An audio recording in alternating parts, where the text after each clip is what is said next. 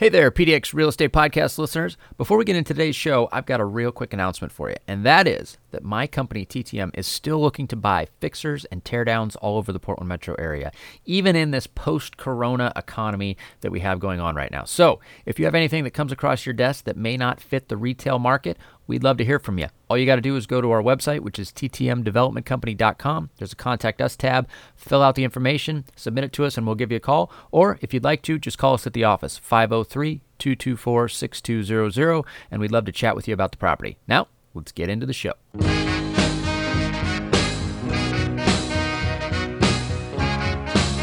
This is the Portland Real Estate Podcast, your number one place for anything you need to know about the Portland real estate market, along with in depth interviews from our local real estate industry experts. Now, without further ado, here are our hosts Tucker Merrihew from TTM Development Company and Steve Nassar from Premier Property Group.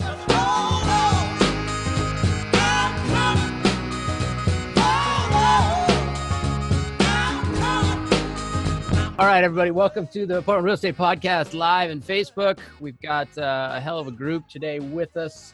Uh, I've got my co-hosts as always, Steve and Joe, and uh, we've got a friend of the pod and a second-time guest, a, a mythical figure, both uh, figuratively and physically, here in the Portland metro area. Someone that you all probably know, um, and uh, we want to thank you for uh, joining us today. So, welcome to the show. First of all, my co-hosts, and of course, Mr. Randy Sebastian. Welcome everybody. Welcome back, Randy. Hello. Good to have you. Beautiful house behind you. Thank should- you. That was it should- fun. Yeah, it should win an award or two or twelve or whatever number. We're hoping. We're hoping. Yeah. Oh, is that not the last year's Street of Dreams? It was. No, it was Oh, last yeah, year's okay. 2019 out in Wilsonville. So yeah, yeah, yeah. yeah. That, Yeah. It took everything. It It, took. it was it was fun. It was Clean fun. sweep, I think. It was. Yeah. just For the about. Yeah. first time in history, you'll be the reigning champ two years in a row since there's no uh, no house to uh, you know right. against it this Yeah. year. Exactly. Double, double Who knows? Uh, Was that about the construction? I, we, we haven't actually talked about that on the podcast. Not a bad time. Is it because of the construction delays, or is it because they believe in August we're not going to be able to go in those I, I think I think actually was uh, from from what I hear. This is from what I've heard is the developer. You know, good good friends, friends of ours, right? All of ours. Uh, they just decided they didn't want to really build two show homes this year, not knowing if they were able to go forward or not with the show, and which was a smart move. And then also the social distancing. Tucker knows when when you're really stacking a house, you're you're getting more subs uh, working closer than than what should be happening these days. So it was was twofold. One is, do you really want to build a sp- sh- two, two spec homes or two show homes just in case the show isn't there? And then also just the uh, the the close the proximity of the workers is dangerous today. But wouldn't those homes already be three quarters of the way done?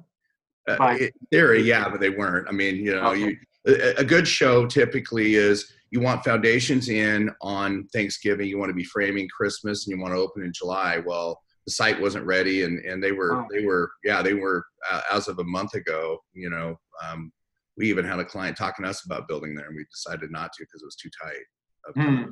So, Interesting. So Yeah, maybe maybe it was a little bit to their convenient that it was COVID nineteen. They might have been a little bit behind the gun there. Well, it, it- a lot of years that they're that way. I mean, it's Yeah. crazy. You see people framing in, in March and they get these houses done. I don't know how they do it. I mean, I've Yeah. never done it, but they get them done in July. I mean, really three month homes. Interesting. when we did it, Steve, the the gals next to us, because we were not, we did not have foundation in the ground in uh, during Thanksgiving. We didn't have foundation in the ground till like end of January, beginning of February. But the gals next to us were even behind us. So what they were doing is they were framing from left to right to center, and the roofers were following the framers. So they were roofing as they were framing and oh sheeting my the roof. God. So like they had, it was crazy. But every year there's always like the, the the person that just barely gets it done, and you got crazy stuff like that going on. But miraculously it it, it seems to get done every year but I, yeah this year with all the stuff going on it just it's too much i mean it's such a compression of, a building timeline stress pressure everything else and then you throw this on top i just it's unfortunate but it, I, I think it was the right decision You're right. Yeah. I, it was total right Did- call. Do they ever work at night with lights, big lights on? Oh yeah. Yeah. Yeah. Interesting. Correct. Yeah. One Awesome. time we were building a house in uh, uh, Marylhurst years ago, Street Dreams, and all the subs blew. We were working at night and we blew the transformer, the PG transformer. So we brought in one our uh, one of our workers had a uh, RV with a generator. We came in and just worked off that. So I mean, yeah, it's it's yeah, great. yeah. Wow. Steve, I told you the story that um, was actually Nancy uh, Randy, that called me and said that my house was on fire uh, the year that we built it. And uh, she said, You need to get to the street now. Your house is on fire. And I said, What? She said, That's all I know. Get to the street. And so I drove at about 100 miles an hour from my office to the street, looking up in the hills of West Linn to see a right. smoke cloud. And thinking, Oh my God. And this was a week before finish, by the way. And so uh, we got there, and uh, of course, my guys had gotten the crawl space and put it out. And the uh, fire trucks came up and so for the rest of the week of punch out which was like the hardest week right everybody's trying to get done in that last week and a half they said that nobody could park on the street anymore because it was a fire hazard uh, there wasn't enough room for the fire truck so everybody had to hoof up all their tools and material mm. for the last week and a half uh, because of that so I felt a little bit bad about that, but I was also happy that my house didn't burn down. So yeah, likewise, it was a killer and they, house too. And they wanted to chainsaw into your floors, I remember. Did. And you said, we, "No, no, no, you're not." We, we, said, "Hell no, don't! You are not taking a chainsaw to the floor right now." So. One week before completion. Yeah, so. Yeah. so, so let's say let's say this COVID thing blows over and we're on board for the next Street of Dreams, which I'm really excited for has this changed like the price point or the style of home that you guys might consider building? I, I don't think so. It depends where it is. If it's in a great location, heck, I mean, let's just use, you know, like Oswego in LO, right? That could be on game on. But if honestly, if we're out in West Hillsboro or something like that, yeah, that might that might change things a little bit. So it's certainly a location driven price mm-hmm. point. Do you know where the next one is, Joe? You said you're excited. Did was that a teaser? Well, I, I think we're skipping a year, so I think the next one's going to be Fire. So I am excited for it. I don't I don't know there's oh. any prospective lots. Do you guys know anything that uh, any info of where it might be? Yeah. No. I, I, if I was guessing, it'd probably be back back where it was going to be, probably in Hillsboro. Yeah. The lots. I don't think the lots. They're on the golf course. So yeah, there, but who knows? I don't know. They probably have a foundation port, right? right, right. yeah, it's, it's always a challenge to find enough land to be able to do the show, and it's there's a lot more that goes into it than just you know building the houses, obviously. Mm. So yeah, but but it it is crazy. After I mean, what is it? 40, 50 years, always done it. I remember in 010 going to it and it was it was definitely played down. I mean, there was you know condos, if I'm not mistaken, in the West Hills, and there was some inter- it was an interesting, but they always had it. So to have it canceled is is it's really a big deal. It really yeah. is. Yeah. And as we know, it's a big revenue generator for the HBA as well. So you know it, it, it impacts them tremendously also on that front. So but uh, with that being said, we've got um, we got a great guest with us today, and uh, I've got a number of questions that uh, I kind of want to go through. You know, I've been personally navigating this with our inventory and projects we've got coming up on the horizon, and you know, I'm curious what somebody that um, you know runs a, a, bigger machine than myself and does a lot more houses, and ultimately has had a lot more experience in this game. I'm curious what uh, what he thinks about what's going on out there in the world of um, you know real estate right now. So let me kick it off with this, Randy. How has this coronavirus, you know, corona economy shutdown, how has it affected you guys at Renaissance to this point on a macro level? You know, great question. and every day it seems seems a little different. I mean, um, I can go, well, I'll, I'll, go back a little bit kind of with some of my history and then go, going forward and uh, maybe think by talking a little bit. But started back in 84 building in in Southeast Portland and the market 84 early 80s interest rates were in the high teens was crazy. And i was a, a foundation prior to that i was a foundation laborer and i decided hey i'm going to build a house. And and my boss uh, said jesus crazy nobody's building houses these days. My uncle was a finish carpenter and he's like everybody thought i was nuts. I thought i just need to sell one house just one house. And i think somebody will buy this house for $35000 with lot on 122nd Holgate or 126th Holgate sold it. And first year in in, in a in a down year, um, obviously did well and just kept going with it. And then obviously, you know, in '87 the stock market crashed. It was a, blip. Um, the uh, and then we had the um, uh, Gulf Gulf War, right? That was we were thinking a big deal. It wasn't. Mm-hmm. 9/11, big deal, but within a few months it wasn't. And then obviously this next thing that we that that, that we went through, which flat backed virtually everybody. I mean, all of us, including me. Um, and but at first we thought, geez, it's it's it's not going to be that bad, right? Our clients, you know, and Renaissance Homes actually survived the first part of the last of the down because we had a lot of clients that, that had the means to, to buy and then obviously all the subdivisions and all the stuff that we've had so in my head and i'll just my experience but in the early 80s the guys that really made it through were the lake oswego builders. So I, I locked that in my head like okay if you're an lo you can get through tough times. And then um, and then uh, in the uh, the last crash the guys that were building in in the in, infill close in in portland put that in my head and like okay i saw those and that's what i went into the city in 2010 you know because i i had 17 subdivisions and, and obviously that that uh, was not what you want when when things are like this.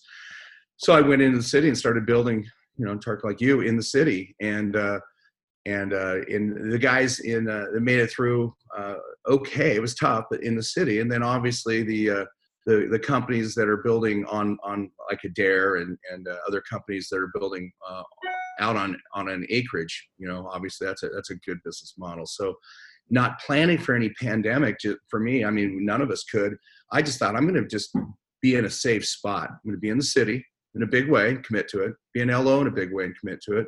And it's called renaissance on your land where we build homes on people's land anywhere within 50 miles of Lake Oswego. We won't go up to Vancouver, and we'll go down as about as far as Salem and certainly wine country, and then we're out in uh, Damascus and stuff too, building our design homes uh, on on people's land um, for you know it's it's basically a custom house. We're doing that. So we're doing those three things now and have a big backlog of, of pre-sales there and, and a lot of specs have been sold and and and we've been just been really picky uh, tucker like you of just really being in just Tiffany locations. You know, really good locations in Lake Oswego and, and West Slope and Portland. And so for us, um, we've been uh, you know having a lot of traffic with our with our with our spec homes. Um, it's been really slow though on the spec side. You know, we have stuff sitting. You know, and and mm-hmm. more and more showings are happening, which is good. Um, we did we have turned down a couple super low offers that people have really been trying to take advantage of really the virus in my opinion is we've turned down a couple really low offers that don't make sense they're wrong um, and, but we have been writing customs uh, last week we wrote two so that's good. So what are we doing differently? Well we're, we're being we've been super picky about what we've been buying uh, land uh, tear down homes and we're even more picky. So yeah. we're, we're doing that. And we're also on our buys we're you know obviously we're we're we're future casting like you know is that house because we'll drive by a lot in portland and go we have enough history you know we built over 500 in the city last 10 years. We'll say okay well this could be our cleary which is one of our standard tuck under houses. We could typically sell it for 750 maybe it needs to be 725 i mean so we're buying that lot. We'll adjust that lot price down down a little bit not knowing where we are in six months. So we're just being more cautious but we're also optimistic because you know we all know location neighborhood quality construction.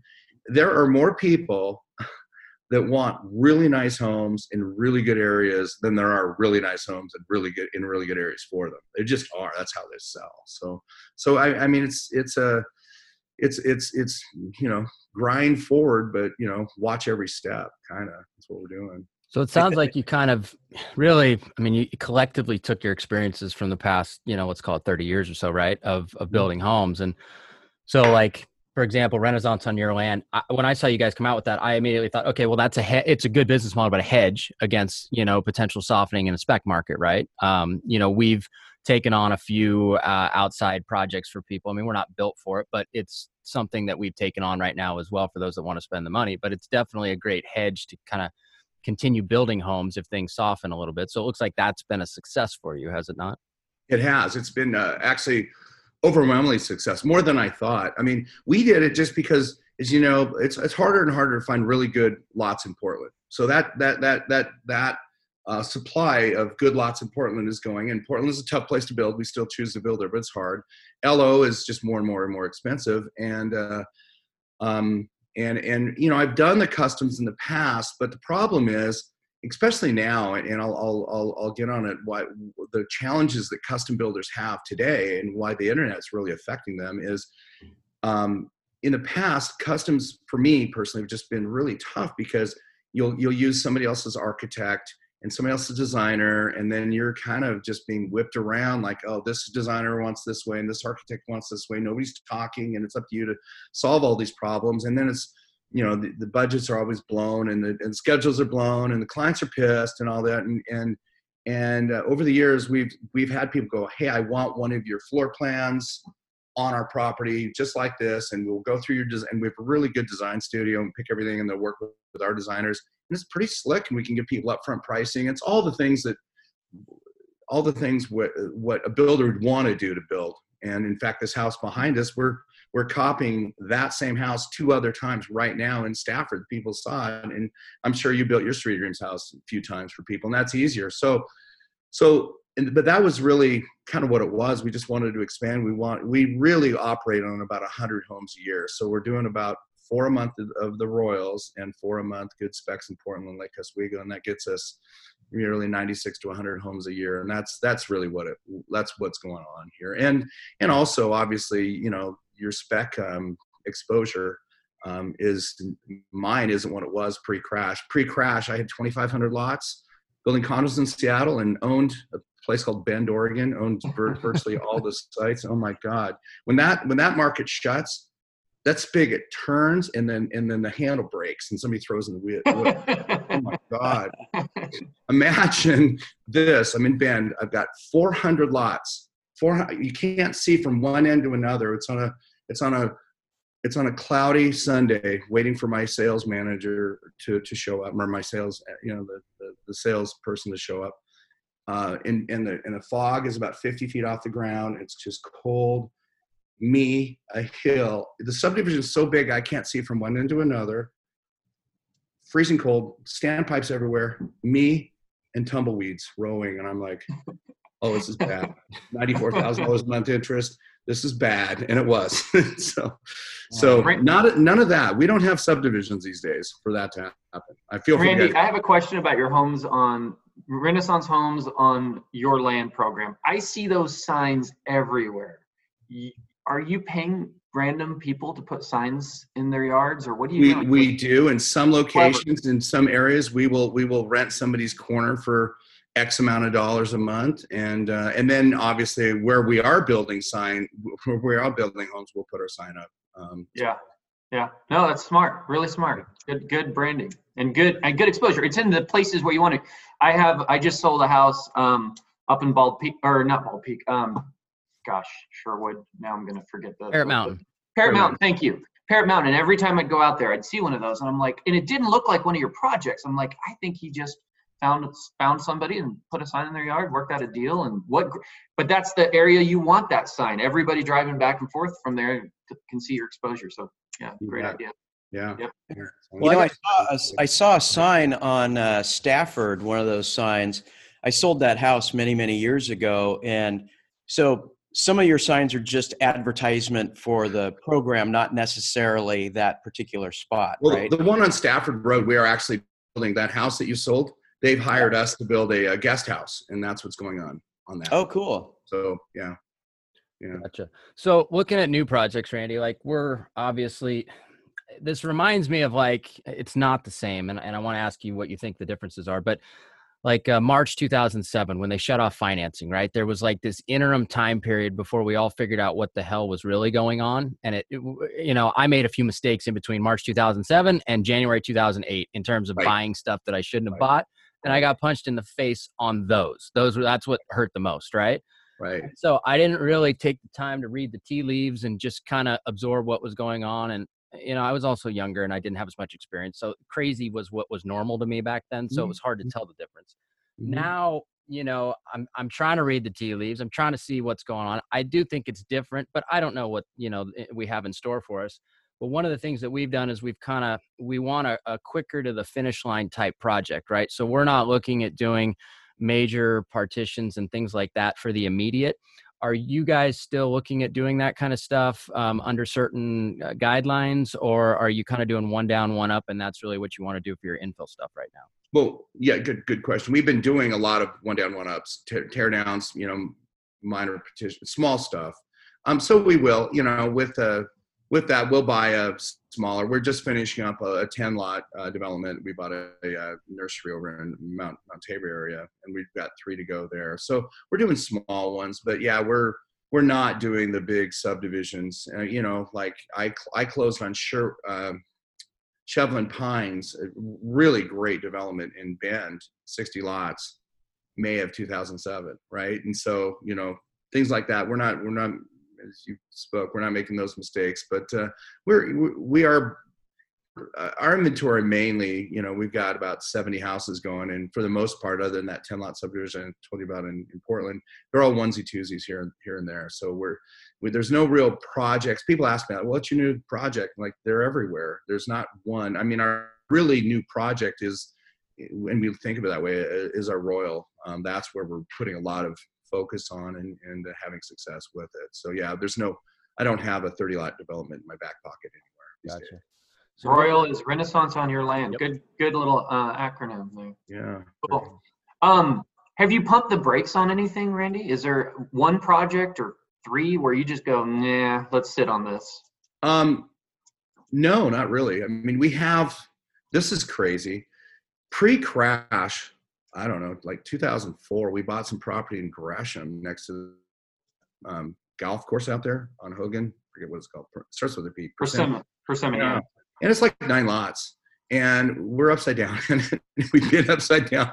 We still keep, you know, it's approved, but we, we, uh, you know, uh, every year it's like, yeah, maybe we'll put the roads in this this year. Like, no, the, and we do the math, and it doesn't work. Maybe it'll come next year. So you know that's just one that's one project we've been just sitting on and in fact we've got our royal you know we'll even build one house on it you know it's really a nice lot we'll build one house if somebody wants it there but other than that we're just you know we're we're, we're going forward on you know we've got we've had a really good uh, last six months of buying some really good locations in portland lake oswego and we're closing on them all and we're not we're not going and a- asking for uh, you know price cuts on anything we haven't closed on you know we're happy with them so um, mm-hmm. stuff that we're looking at, new stuff we're looking at, we're we're we're definitely being being fairly fairly picky on price, what we're paying and what we're buying. Certainly, mm-hmm. you know, it, mm-hmm. it's, it's, still you know quality in a tough market will get you through. And uh, anything edgy, anything that doesn't feel right, we're just passing on. You know? And we passed on some fairly fairly nice stuff lately that we wouldn't have a year ago. So. Mm-hmm.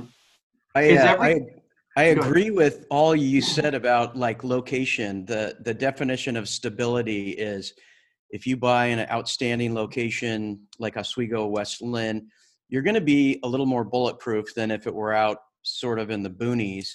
I think you have to buy it right. I think you have to sell it right. And you can't be so leveraged that you're over your ski tips. I mean, 2007 was a 5-year, you know, bad section we're going through maybe three months and i and i believe you know maybe four months and i believe when we come out shooting through the tunnel uh, it's it's all going to be good again and i think there's a little bit of pressure. The market keeps squishing down like a spring and once people are to go out again we've had low inventory crazy ridiculously low rates.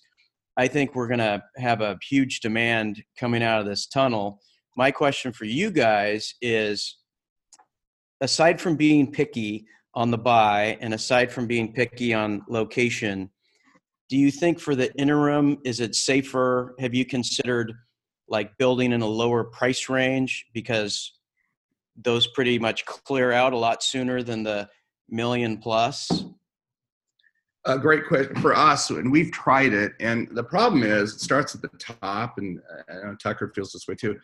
It starts with us we don't have the DNA to build she I just don't have it. I mean, my subs, everybody's trained just to do everything just right, and not saying that you can't do something right more affordable. It's just a different sub base and everything else. And so for us, we just yeah, we're not that we can't turn on a dime that quick to do uh, lower product stuff. Um, you know, we um, actually one little little little known fact just because I don't talk about it much. But during the crash last time, it's kind of funny. We uh, went up to Puyallup, Washington during the crash, and we had a little office, and we built about a hundred homes up there, right around the the the the, the, the army base up there. And so, and we're building houses. Believe it or not, we hired a whole team of subs up there. And we were building houses in, in under two months, and uh, and and and did well up there. But it was it, it was it was down and dirty, and we did that. But that was a you had to leave the area and all new subs. But so here in down here, we're we just we're just doing what we do, and just we gotta you know sell a house that normally is 750 got to sell it for seven and a quarter then you do that you know keep everything rolling so and it's mm-hmm. tough to do anything under seven anyway. Like it's just it's difficult if you're buying infill with permits and costs. And I mean now, you know, this is one question I got for you because I know you and I are on the same side of the fence on this, but I'm wondering if City Lake Oswego, if they had a vote on the teardown tax today, if that still would have gone through. Because I think now more than ever, you know, their their argument previously, and and we had, you know, likely their future mayor on, and you know, I understood his position, but I disagreed with it but you know their their position was that that cost will get spread out over the market mm-hmm. right well now i think we're firmly on the side of the fence where that comes straight out of the seller's pocket and totally. factored in and, totally. and that's one thing that they didn't want to admit when it was being argued but now we're in a reality where that is absolutely the case in my opinion it totally does it's a tax on the elderly people that and i and i testify to this it's like okay there's a couple and we know their lots worth 400 all day long. Well, now it's worth, you know, let them take the tax out. I believe it's 20 grand. And so their property's worth less, 20, $25,000 less. And, uh, and, and, and we factor that into the buy. So it's, it's much like the, uh, L, uh, the uh, sidewalk uh, LTIC in Portland. This is even just as crazy, or maybe more, where you have a situation that's it's six hundred dollars a lineal foot for uh, road improvements. If you have a, a, an infill lot in Portland and there's no sidewalk, you're charged six hundred dollars a lineal foot. So on a hundred foot lot, it's sixty thousand dollars. That comes right out of the seller's pocket. And people are like, "What?" I'm like, "Yeah, it comes out. We're not paying for it." And like, how'd that happen? Well, the council just voted it in. So it, so they took sixty thousand dollars away from families that had no idea what was going on to their property. They pay taxes and they they you know they maintain everything and then just in a you know a thursday night meeting uh, it costs people of portland $600 a foot on their on their property if they don't have a sidewalk you know and again same situation in, in lo it, it just it comes out of the sellers sellers proceeds not the not the not the builders and not the buyers yeah. don't pay what it is yeah i think we're coming into question that and bond measures are not going to get so easily passed uh, as well. People start thinking about that also um, as we kind of came out of an era where a lot of that just got ramrodded through. Steve, did you have a question? Yeah, I have a question about the actual building process today in, in this environment, Randy. I mean, I have to think things are moving in a slower gear when it comes to permitting the actual workers, not, you know, social distancing. Talk to us a little bit about that. Has it slowed everything down pretty dramatically? Oh, yeah for sure. Permits take a long, time, especially Portland. LO is pretty good, but and in the in the you know Washington County, Yamhill County, they're pretty good. But City of Portland is is is very very tough to get a permit out in any schedule that you can count on. Um, we're pretty lucky. We we've always been doing eight to ten foundations a month, and um, and so our, our, our sub base is geared up for that. Good subs, and we have enough for them. So our houses really don't sit around waiting, you know, in between like you know the electrician and and uh, or the plumber and electrician and heating guys. I mean, they're they're staggered, but it, you know, there's a day that goes by, but they're and they're not together, but there's not weeks that go by where the houses don't sit. So we we you know we're able to kind of keep them keep them moving. The big the, the big holdup really is is the permitting process is what takes us time, and then now with social distancing, we're not stacking our subs as much, so it's taking a little longer, but. As long as something to me, as long as somebody's in the house every day working, it's so things get done. They do. So mm-hmm. Mm-hmm. they're not. These aren't four month homes. They're six month homes, and that's okay. Six, yeah. seven months is okay. A little, a little bit of added cost though, right? Carry sure. cost and, and, yeah, yeah. So yeah. another little component to add to the challenges. there. I mean, Yeah. you guys have one right up the street from my house on Lamont Way. Um, they they've been cruising. Um, you know, they put a foundation, uh, they post and beam, and now they're framing. I think they're on to the second floor today. So, um, you know, they've been cruising on that one. So, Yeah, thanks. Yeah, no, that's a Um, good that's a good location. so I was looking at some data this past week, and I'm curious your take on it and how it maybe applies to our location. And I, and I think I got a pretty good idea of how you see the market right now. But the um, the HMI or the housing market index uh, from last month to this month it dropped from 72 to 30, which is generally they're pulling bigger builders, right? Um, that are kind of building subdivisions for the most part. But that was the biggest month over month drop, uh, I think, in in recent history. What? How did you read that? Did you read that maybe that on a on a more of a bigger builder, um, you know, uh, subdivision type level, they're scared shitless, or how do you see it? Oh, certainly, absolutely. Um, we our our business model used to be you you get a, you have a, a model home or two with a model trap, right? It can go in through the sales mon- which is the garage in and out, you know, and, you, and then you have all these lots, you know, and and uh, with you know just streets and streets of lots, and that's it. Well, people aren't going to model homes these days; they can't, and that's how you sell. And you don't, and then and then people aren't able to really put the two things together and look at oh the model home on this lot so that whole process is uh, just obliterated right now it's really hard so if you're a big subdivision builder really the national builders are doing that these days yeah of course you're going to be just terrified right but you know tuckers and randys i mean we have what i've learned is in a tough market the quickest way you can have carpet in a house where people can live that's your quickest uh, quickest uh, trip to escrow versus having just a lot sitting around where people have to pick a plan, all that. So, yeah, I, there, there's such a difference from high end um, infill and and and uh, customs and and the uh, the the model of you know subdivision model home trap public builder. It's it's it's two separate businesses in my opinion. It's just a different way to do things. Yeah, and I would even venture to say that the the custom home game is a separate business in itself. So you're kind of running two side by side. Because Tony, my wife, she used to um, help run uh, Icon Construction's custom home division, and she swore she'd never do it again for ten years, and now she's doing a couple of, of remodels for people. But it took that long for her to venture back into that world because it it can be challenging, as you said. You've got people pulling you in different directions and different providers, and it really is a challenge sometimes. Oh, we and and honestly, that's why we don't do it that way. We don't. I mean, I, I my friends are builders. Like, I, w- I was asking a buddy of mine. I go, well, what do you say when someone says, "Hey, I want you to build me a house"? And he go, he looks at me. He's like, I try to figure out how I can get out of the conversation. I don't want to do it. And like, we don't. But if you if you design, if everything comes out of your design, you know, our everything we build comes out of our office.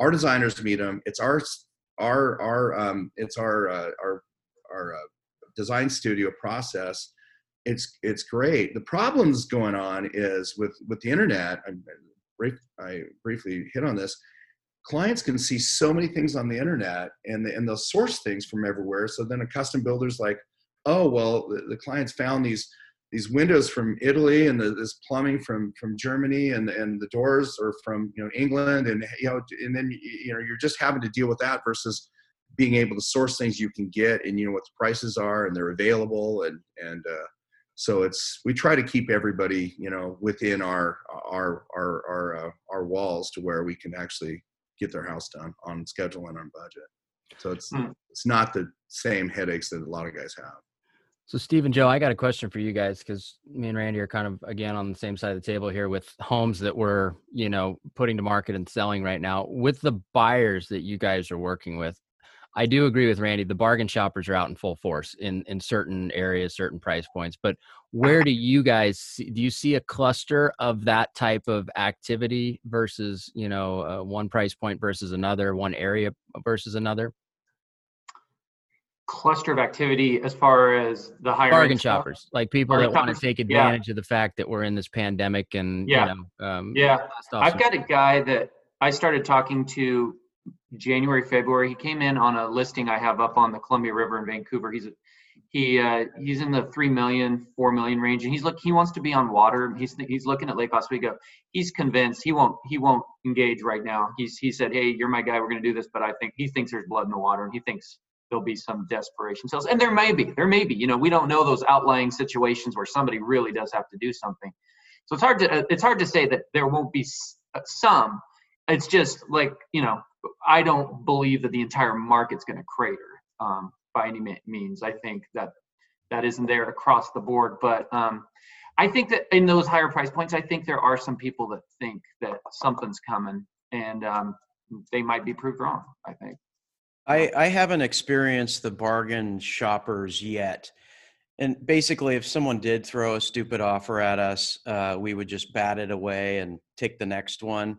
So we've had a lot of success with that. I think um, uh, what I get more so than bargain shoppers right now are people saying, you know, I'm going to pump the brakes.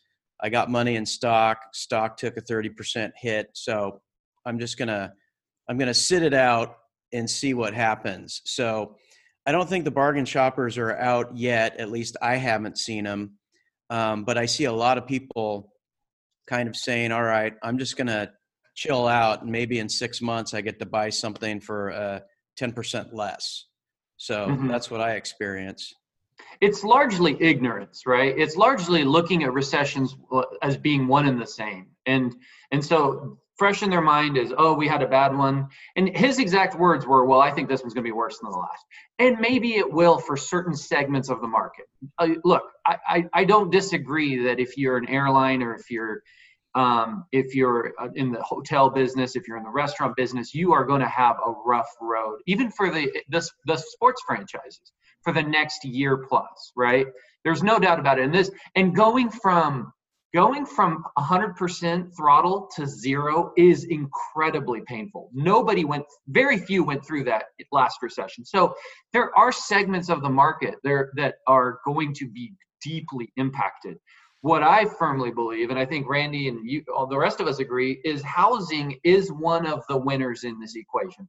Never before in a recession, and Randy, I'd love to hear your opinion on this. You you rattled off a bunch of recessions, but and I, have been around through several of those, not all of them. I was pretty young through a couple of them, but never before have I seen one where just overnight there was winners and losers inexplicably, like no fault of their own, did nothing right, did nothing wrong they suddenly segments of the segments of the economy are just on fire. Have you guys tried to call a golf course lately and make a tee time on a on a nice day? They're four or five days out, right? I mean, obviously social distancing and they're really cautious and nobody's getting near each other, which is pretty typical to golf. But they are just on fire, right? Like they we talked to the guy at Forest Hills uh, last weekend and he was like he said every day is like a Saturday in July right now and he and I said, so are you guys making money or losing money? I mean, because a lot of things are closed down, the the, the restaurant and the, the, the cart girls and everything. He goes, oh, we're making money. We're actually half staffed doing you know full capacity business. So there's there's industries that are doing really well, and then there's other ones. I just I gave some examples that have gone to zero, right? Now in real estate, we're not golf. We're you know I don't. Me and Joe don't have a four day wait period to talk to new clients, hmm. but we're not at zero. We're you know we're we're we're closer to the winning side than we are the losing side. I'd say we're at seventy percent, eighty percent, which I will take it given where we could be and, and others are. So um, it's it's interesting and it's interesting to me in that regards how how that's been unique in this in this um, crisis very unique. Uh, last time, if you were a developer or you're in the real estate business, you were marked. I mean, housing was houses were toxic. I mean, I I like them that nobody wants to catch a falling knife because they don't know how far it's going to go. And and it was you know we went from doing 300 homes a year in 2006 to I think 2010 we did 20. You know, I mean, it was it was a very very brutal. And then you have all that land hangover you got to get rid of somehow when nobody wants it. So yeah it, it was uh, obviously we've all seen the movie the big short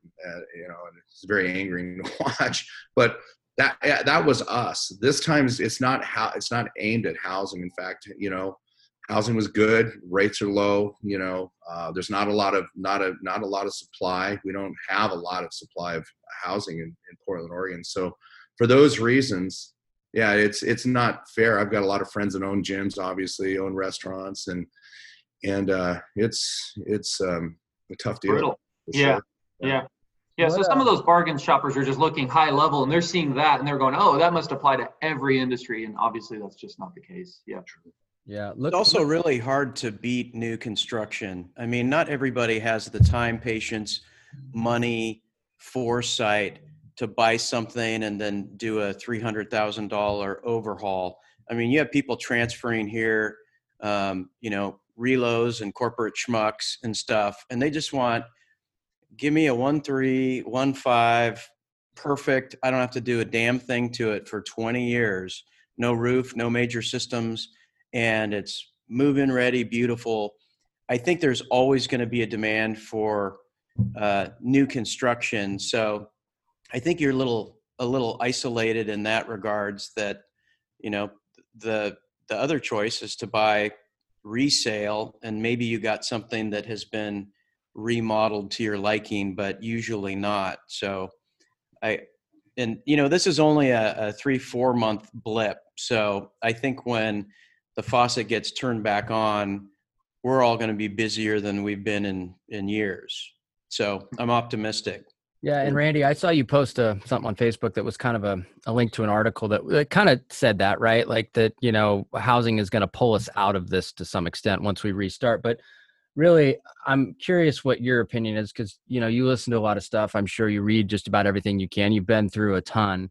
What is your gut feeling on on the what happens after the stay at home order is lifted? Do we I, go back to normal? I'm with Joe on this. I think it's gonna it's gonna it's gonna spring back. I think it's gonna be um, certainly and it, there will be winners and losers. I mean, if you're if you're where people really don't want to live at a price point people don't want to be at, that's gonna be tough. But if you're right where the sweet spots, and we all know where they're mm-hmm. at, where they are, I think I think it'll be okay. There's going to be probably, I believe, you know, the, this this summer's going to be, you know, we're going to start getting back. We'll see a little bit in the fall. Winters are always typically slow, but I think I think first quarter next year it's going to be for the people that survive this, um, and not not all agents, not all uh, mortgage brokers, and certainly not all builders will make it through this. Also, I mean, really, I mean, there's enough uh, enough uh, enough stuff going on right now. It's going to tip some people out of this business. So I, I believe really first quarter next year we'll be we'll be charging. By then, I think people will have gotten over most of uh, the problems that they had. I think for at least our clients. I think it's also going to affect how people view homes and where they're living. Did you any of you guys see that article? It was in I think it was CNBC. They interviewed the Redfin CEO. He said we are seeing a migration towards rurals. He said we're seeing higher demand for people with land who want to have a garden, they want a little space, they don't want neighbors right around them. Um, obviously, I personally also think, I mean, if you want to be real extreme in this, don't you guys think this is really negatively affecting the downtown condos? I mean, who'd be buying one of those right now? I mean, that's got to be brutal down there. So now go to the other extreme. Eh, a lot of people they're they're liking the idea. Like I'm stuck at home right now. Hey, I want to go in a yard. I want to go plant a little garden. I want to, you know, so I wonder if we're going to see a, a, little bit of a long-term shift in that regards, which you're poised well for, Randy, with your uh, with your Royal program. Well, I am and I'm not. I'm also in Portland, so I hear that too. I'm like, yay, go Royal! I'm like, hold on here, Portland's still nice. so, yeah, well, um, we build uh, some condos in Portland, but mainly they're detached single-family homes. But yeah, I, I I, I, think uh, if, for the people that can't afford the compounds, you bet. Um, we're building two compounds right now in Stafford on spec. And people are like, okay, that's normally not done. Normally people are buying, but it takes a long time to put a compound together. You know, five, once on two and acre, two acres, and then once on five, um, and and uh, it takes a while to put those together. And Joe, what you said is right. I mean, a lot of the homes in Stafford, for example, were built in the 90s and they're big and they're outdated and they're old. And yeah, you can go in and I live in a 30 year old house in Stafford that I built 30 years ago and I love it. And it's had two kitchens in it and stuff. But guess what? All the concrete's old and this is old and that's old. I mean, the pipes are old, the electrical's old. I mean, there's just stuff that happens on 30 year old homes. And, and on top of that, in over the last really five years, homes have really changed a lot. Out, outdoor living has even become more things that were going on seven, eight years ago now. Outdoor living is now outdated. So, and now we have the big walls of, of glass slide open, and kitchens are more contemporary, and there's the master bathrooms are more loaded. Just there's just been different different uh, floor plan changes in the last few years. So, and you can't even remodel into that kind of stuff. So, um, yeah, so you're you're right, Joe. The new new construction has really changed. For a long time, it was all kind of the same through the '90s and early 2000s, but really in the last five years, us and you know Tucker and a few other people have really put some cool spins on on stuff. So it's it's it's, it's impressive. And I do think rural is, I mean, especially that Stafford area. I mean, if I was a, a betting man, I'd say that's a pretty solid market. Um, you know, my folks live out in that area. I split part of my adolescence in Aloha and part of it out there, and um, or at least in that vicinity. And you're right, a lot of it was 90 stuff that popped up, you know, and um, you know, it could use some updating, say the least, some of it, and and there's still some land that can be split off a little bit or, or redone but uh, I feel like there's going to be a strong demand for that even through this and kind of out the other side because that's a segment of the market that we've been kind of targeting a little bit in terms of our spec business, um, and I think we'll continue to.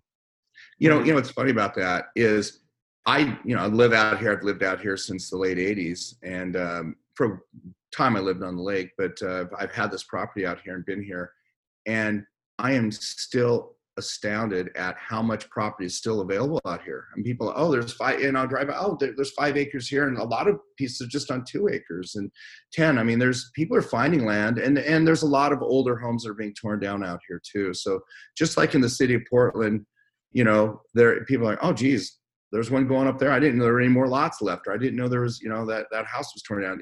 Stafford's kind of the same way, and Lake Oswego. So there's there's a lot more land in Stafford than people think. I, I just tell people just go drive around and knock on doors and you'll find one. You know, it's out there. Mm-hmm. For sure. Mm-hmm. Um, well, I got a couple more questions for you, and then we'll cut you loose here. But um, kind of as you we move forward, you know, for the rest of this year, let's call it right, because that's kind of the immediate future. Are there what segments of the market concern you the most, whether it be labor, whether it be you know sales side, whether it be you know anything in between? And then which segments of the market concern you the least? Like what what on your on your meetings with the company like what do you guys focus on is like okay we need to really watch this stuff closely and then what stuff is like okay this is really going to be a benefit to us as we kind of move forward? You know one thing honestly is not to be an alarmist but we're really pretty care- we don't want our guys getting sick. We don't want our finish carpenters our painters our siders our framers. You know we're really trying to keep people we don't we don't want this to go through and really wipe out a lot of our, our for we are worried about their their health obviously but then also our, our, our, workforce. So that's something that we're you know want, we're really watching. Obviously the market too it's all about selling houses and our sales are down. I mean obviously and anybody that's any builder that says their their sales are fine is not. I mean you know people are not currently stepping up and, and swinging on these these these spec homes they're sitting. So we've got some some inventory sitting and uh, and it, and it really shows really guys that you know open houses really do so much to selling homes because what it does is somebody might be a an intender looking at the home but they swing by on a saturday or sunday and there's people and it's like they don't know if their neighbors are competitors for the house or not but it, it really gets the energy going. And and um, by not having open houses it really takes takes the the wind out of out of your sales efforts. It does. It, you know we're doing Matterport, we're showing, we're doing all this stuff, but there's nothing like an open house, open signs, you know, a balloon or two, some, you know, coffee and, you know, treats and then, and, and, and getting some, getting some energy going where somebody's like, Hey Marge, you know, I saw those people hanging out in the backyard a little long, you know, they might be making an offer. We might as well get on it. You know, that fear of loss that, uh, that, that open houses bring. I know it's old school, open houses and signs, you know, I'll, I'll take those all day long. And so as soon as we can safely get back to open houses, I think that's really going to help more than I think people would think. I think it would just having those. And it, they draw in people who may not otherwise have gone and scheduled a showing. That's what one thing I appreciate about open houses. Looky loos sometimes become buyers. I mean, yeah. somebody who might see it online, they're like, well, I'm not. I don't think I like it. I'm not going to call my realtor. Oh, they're open this weekend. Let's just pop by, and then they fall in love with it. Right. And um, well, so yeah, yeah. Yeah, we've sold a couple houses to people that have strolled through the open house and then bought it like a week later, right? Right. So and so I've been split on open house, but then this has happened on like two of the last three houses we've sold, and I've been like, okay, I'm resold. So Yeah, I, I I'm just I'm I'm just a grinder. I don't know. I used to hold open my houses open myself. I mean, back in the day, and so I know how important they are. They just are, and I know it's it's not convenient for people or whatever. But even if you can have them open for two or three hours, maybe you don't need five, but just you know, or even just uh, one day over the weekend, at least that that that creates energy for that particular property, um, Mhm. and you get a little hangover for that that week. So I I think open houses are, you know, you can see what happens. I mean, and never in my career in 30 some years that we haven't been able to have open houses.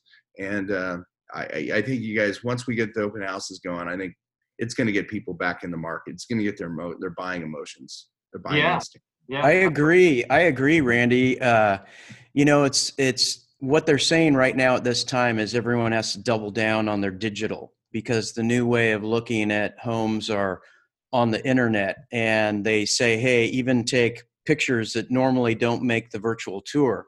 Take pictures of the garage. Take pictures of the unfinished basement and the side of the house, and that's kind of the way people look at homes right now. But you can go online and shop for a Maserati and see some beautiful pictures, but when your ass is in the driver's seat and you crank that key and it goes boom, that's what sold it. right there. That's why Well- open houses have to happen.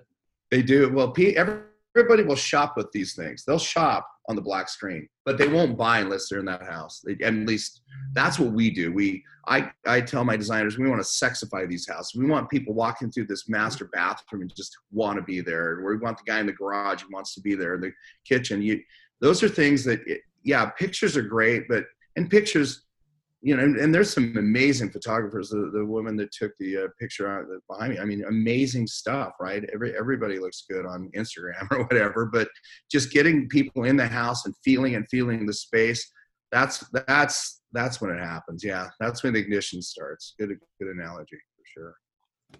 Awesome. Well, I think uh, I think we've got a pretty good uh, rundown of what you feel is going on with the market. I have to agree with you. I mean, location is going to be the thing that really pulls most people through this, and I, you know, that's one thing I noticed last time around. There was a an infill builder when we were just doing renovations in Portland in like nine, ten, because the price points hadn't really come up quite enough to really make it make total sense. But there were these the this infill building company that uh, I'll, I won't put their name out there, but they kept selling these houses and they were selling them for way more than our renovation product and they were selling super quick and i was like how in the hell are they doing this and after about the eighth one that i saw i was like okay there's something to this we need to maybe not look at these houses as half to rehab houses and um, they were doing it that was 2009 2010 2011 You nailed it. In fact, uh, if I can expand on that.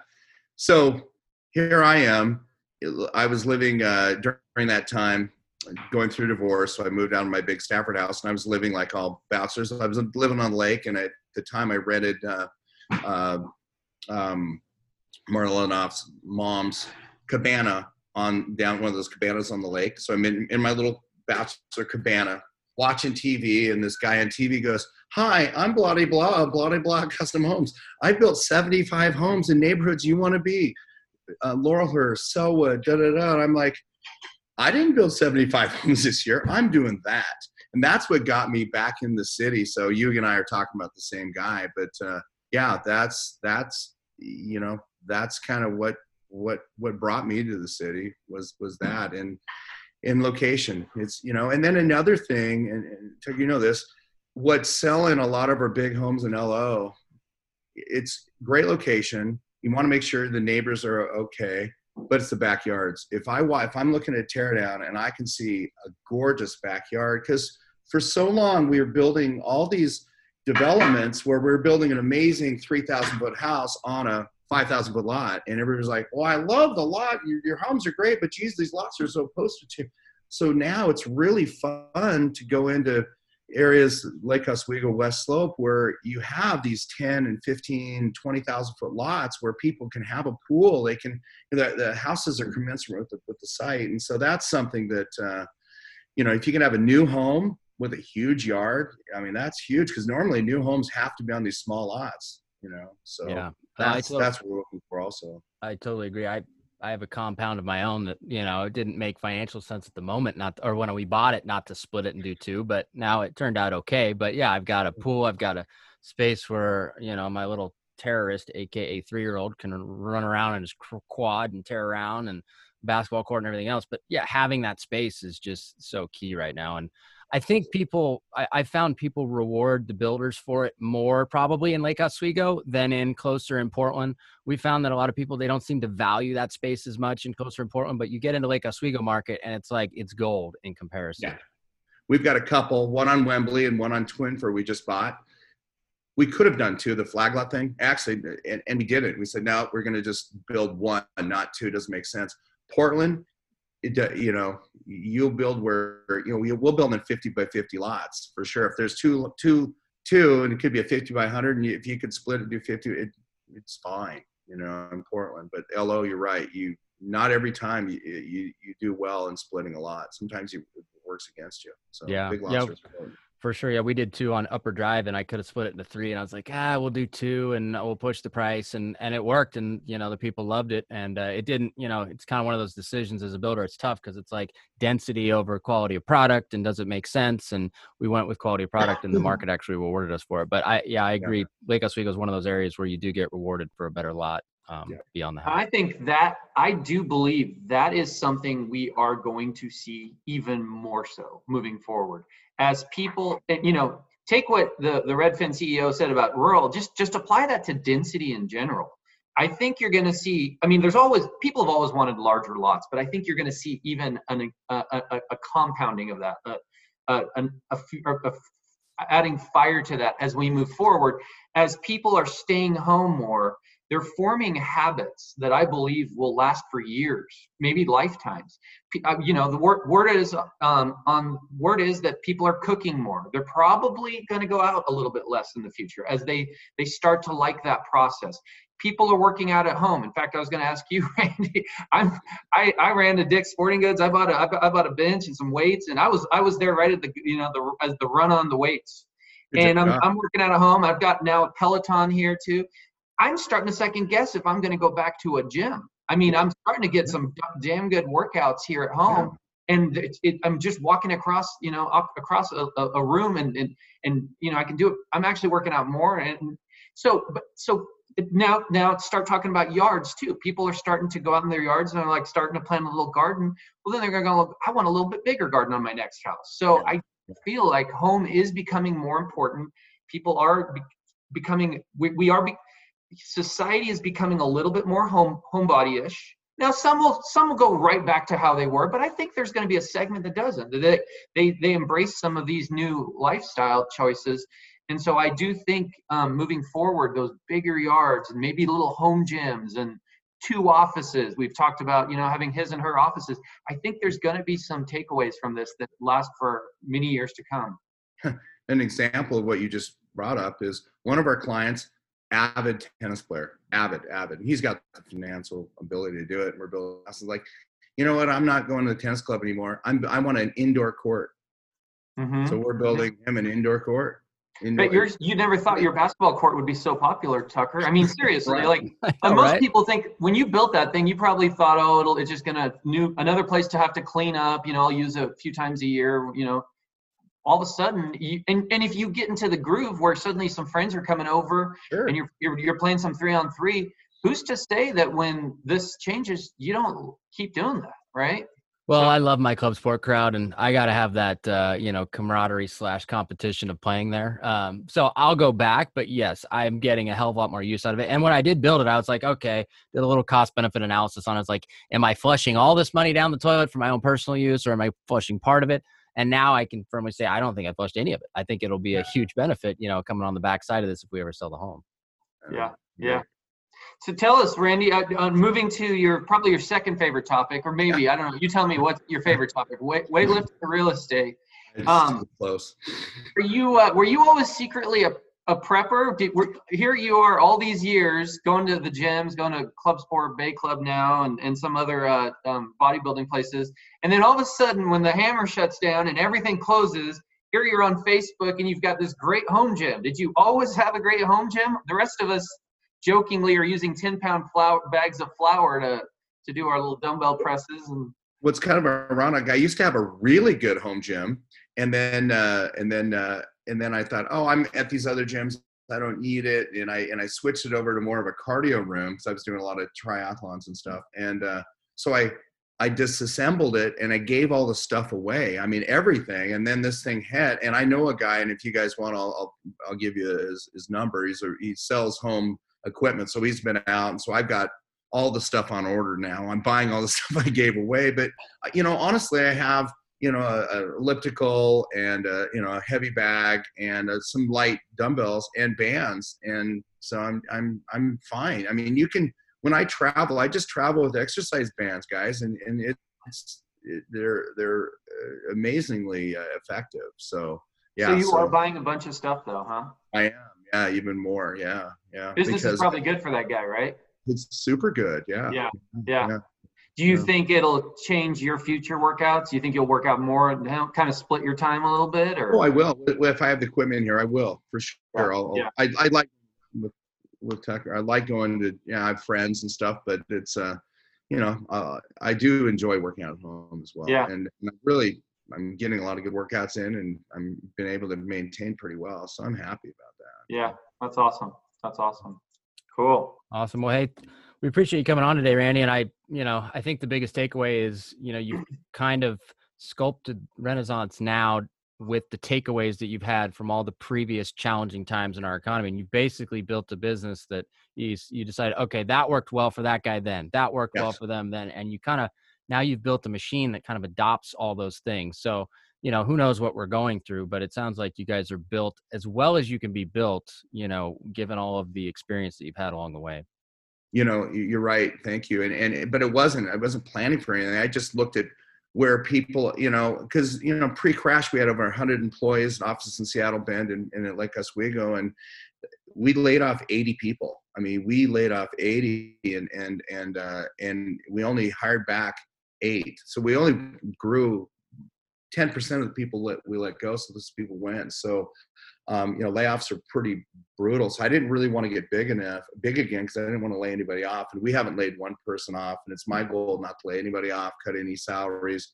keep all our all our uh, interest uh, uh, lenders happy, close on all the property that we said we'd close on when we, you know, and not not going in and negotiating uh, you know any any of our land that we're buying honestly we are we're paying what we agreed before that and uh, trying to just get through this with with uh, as little scars as possible and scarring as little as few people as possible too. So um, yeah, that's that's what's up.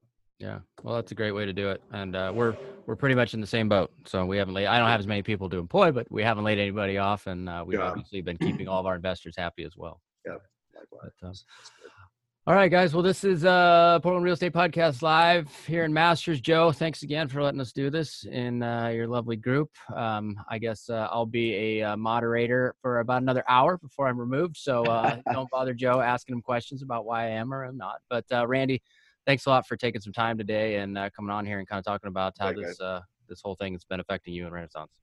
Yeah, that was, that was a great episode, you guys. Really informative, and I bet people are gonna soak it up because a lot of people are wanting to hear what we talked about today. So nice work. And generally optimistic, I have to say. I mean, to see Randy, a, a guy who has a lot of exposure out there, to say, you know, to, to, to, say, you know, I really haven't pumped the brakes on too much and I'm still generally optimistic about the market. That's really comforting for our listener base. You know, we as realtors, we don't have that same exposure. You know, we our business ebbs and flows and that of course we feel pain with that but it's not like having you know millions of dollars out there on different properties that are exposed so good to hear we're yeah, let's kill it. I'm gonna, then... I'm, we're stopping the live stream, folks. See you later.